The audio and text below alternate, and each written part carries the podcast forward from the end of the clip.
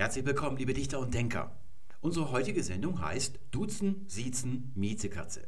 Komponiert nach dem Gesetz der wachsenden Glieder. Das gibt es schon ganz lange, ist ein universales prosodisches Gesetz, aber hatte keinen Namen, bis Otto B. Hagel kam, mit GH geschrieben. Ein ganz toller deutscher Sprachwissenschaftler, der hat eine mehrbändige deutsche Syntax geschrieben die ich jetzt nicht so empfehlen kann, deshalb, weil die sehr historisch ist, also die ist sehr anspruchsvoll. Da hat er, dritter oder vierter Band, ein Gesetz entdeckt, hier das so beschrieben, dass man das eben so komponiert bevorzugt, dass das längste Glied in so einer Aufzählung hinten steht und deswegen wurde es auch nach ihm benannt, das Bihagische Gesetz. Es geht heute um die Frage, woher das Z in Duzen kommt oder auch das Z in Siezen oder das Z in Miezekatze.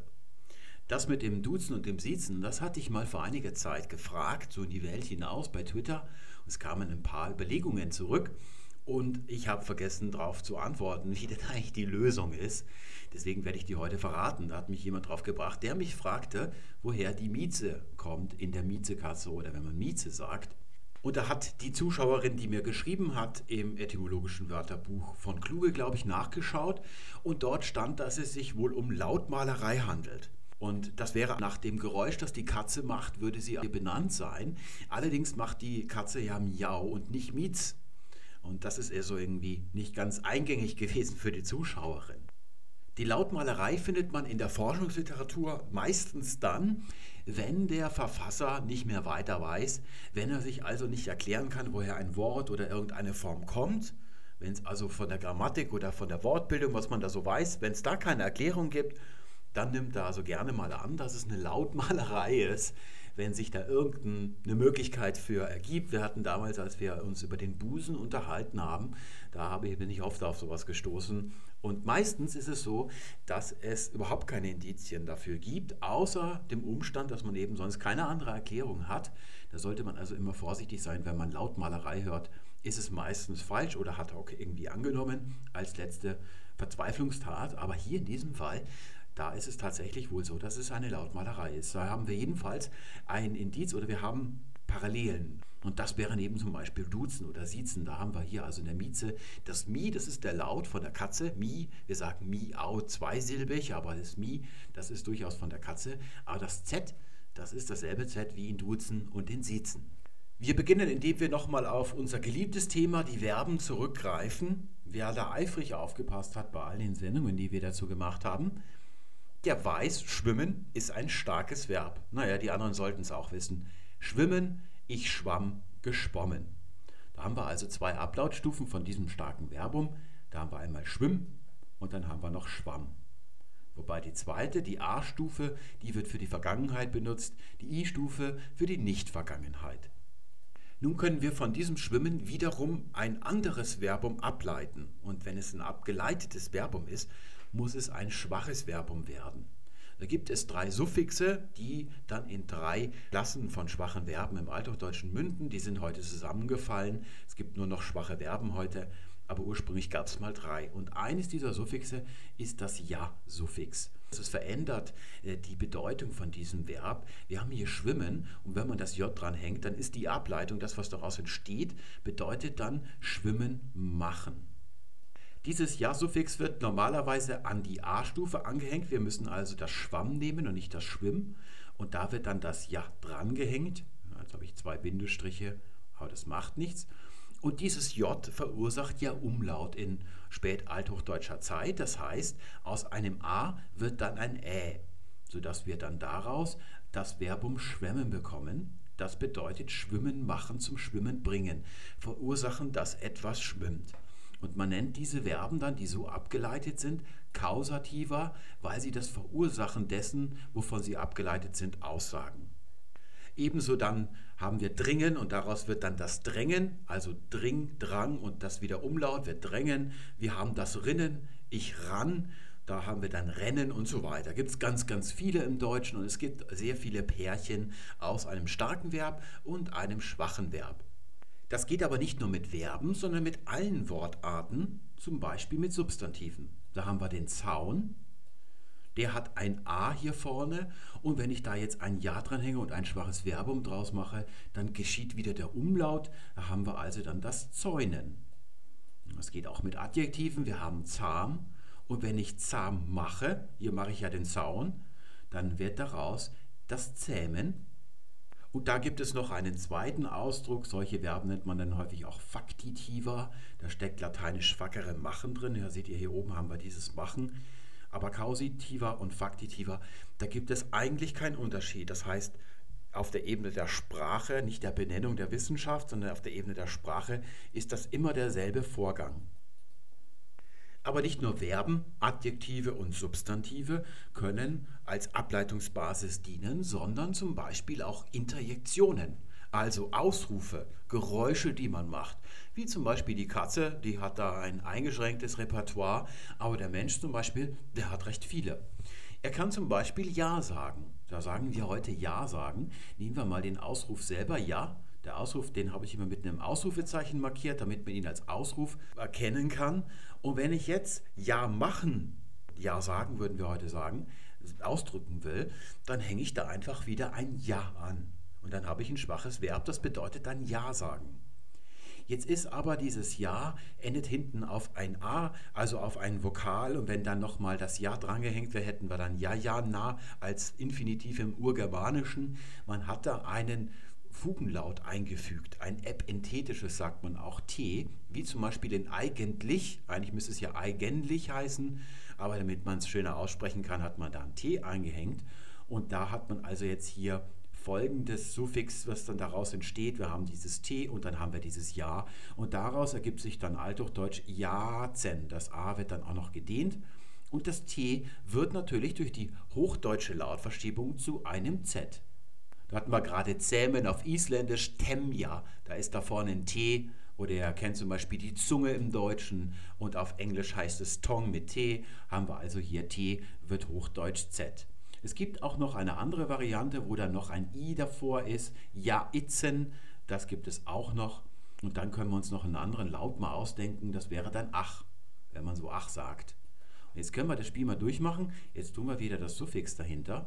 Und jetzt müssen wir bedenken, dass hier, das ist ja Althochdeutsch, da ist der Umlaut noch nicht da. Der entsteht erst so im Laufe des Althochdeutschen. Deswegen ist das hier noch kein Ä und er wird auch nicht geschrieben, selbst als er schon gesprochen worden ist.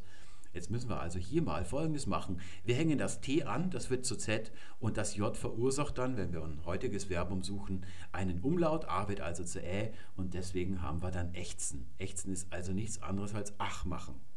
Es gibt noch viel mehr Ausrufe. Früher hat man gern Heil gesagt, nicht nur im Dritten Reich. Das war dann eher so der Grund, warum man damit aufgehört hat. Heil ist eigentlich der normale Gruß so gewesen. Holen wir es uns gerade mal her. Und wenn ich das jetzt wieder durchziehe, die Ableitung, hätten wir dann Althochdeutsch Heilatzen. Aber man hat dann im Neuhochdeutschen schon Heilsagen gesagt oder man hat es nicht gesagt. Aber so hätte man es dann ausgedrückt. Dann hätte ich auch noch Uch zu bieten. Da ist die Frage, wann sagt man das? Heute eigentlich nicht mehr so. Da ist es auch ein bisschen schwer, sich vorzustellen, wann haben das die Leute früher gesagt. Da gibt es ja schon einige Veränderungen. Zum Beispiel so 1999, 2000 war das, gab es das zweite Musikvideo von Britney Spears, Oops, I Did It Again. Und vorher gab es keinen, der Ups sagte. Und dann, wenn man ein Zombie war, hat man von da an ständig in jedem Satz Ups sagen müssen. Das ist zum Glück wieder ein bisschen zurückgegangen. Das ist ja bei den Zombies so, dass die dann wieder umprogrammiert worden sind in den Jahren danach. Aber da gibt es natürlich schon einige Veränderungen. Aber wir wissen, was die Ableitung davon bedeutet. Im Althochdeutschen Uchitzen bedeutet trauern. Das ist also dann eher so ein trauriger Ausruf. Und dann haben wir natürlich das Du, wenn man Du sagt. Da sagen wir heute wieder Du sagen, aber wenn man das Du verwendet, da haben wir daneben hier das Duzen. Und da sehen wir, es sagt nicht, heißt nicht Düzen, sondern Duzen. Das ist eben, weil es recht spät gebildet worden ist. Da ist dann hier der Umlaut schon passé. Da muss man immer die vierte Dimension beachten. Und so haben wir zu Sie dann auch noch natürlich das Siezen. Jetzt haben wir also eine schöne Basis, um uns die Mieze zu erklären. Da haben wir also Mi als Ausruf der Katze und davon Miezen abgeleitet. Und die Mieze ist dann wiederum vom Tätigkeitsverbum abgeleitet. Gibt es natürlich nicht so viele Belege, aber wir können schließen daraus, dass es das Wort auch in anderen Sprachen gibt. Missa, Schwedisch und es gibt also in einigen europäischen Sprachen gibt es das, dass es das also schon vor langer Zeit gegeben hat. Es gab übrigens in althochdeutscher Zeit im Frühmittelalter ganz, ganz viele von diesen Verben, so wie heilatzen oder uchitzen. Und zwar so viele, dass man fast schon von einem produktiven Schema ausgehen kann. Konnte man also instantan, wenn man Lust hatte, aus irgendeinem Laut oder irgend sowas hier mit einem Suffix sich so ein schwaches Verb zusammenbasteln auf die Schnelle. Viele sind auch nur selten bezeugt, also nicht sehr, sehr häufig und die meisten gibt es heute nicht mehr davon, aber einige schon noch. Schauen wir uns mal gerade ein paar an, die es heute noch gibt. Wir haben zum Beispiel das Grunzen und das hat auch ein Zen hinten. Das ist von Grunnen. Das ist früh Neuhochdeutsch wohl noch belegt, aber heute nicht mehr. Dann haben wir zum Beispiel das Seufzen. Und wenn wir jetzt das Spiel rückgängig machen, das Z rausnehmen und den Umlaut wieder rausnehmen, kommen wir zum Saufen. Saufen hat auch früher schon nicht nur trinken, also picheln bedeutet, sondern auch absaufen, wie wir heute sagen. Und so können wir sagen, Seufzen ist das Geräusch, das man macht beim Absaufen. Dann gibt es auch noch das Knarren. Die Tür zum Beispiel, die knarrt mal. Und dann gibt es dazu auch noch das Knarzen. Wird häufig als Intensivbildung beschrieben. Das wäre dann ein Begriff, den ihr findet, wenn ihr das irgendwo nachschlagt, das Knarzen. Wenn ihr euch fragt, sage ich lieber Knarzen oder Knarren. Und dann steht dann Intensivbildung da.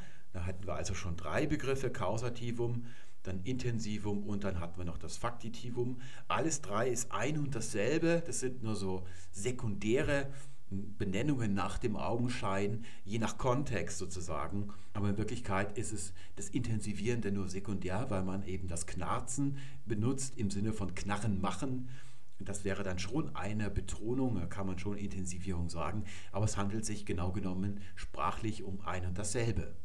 Die Ableitungen haben aber im Kern schon immer mit einer Klang- oder Lautentwicklung zu tun, also zum Beispiel das Schluchzen ist vom Schlucken abgeleitet, sind also Schluckklänge, die man da von sich gibt. Wenn man schluchzt, ursprünglich jedenfalls, sieht man, dass sich das natürlich dann auch ein bisschen verselbstständigen kann, die Ableitung. Das Schnalzen zum Beispiel, da ist die Ableitungsbasis nicht mehr da. Schnallen war das mal.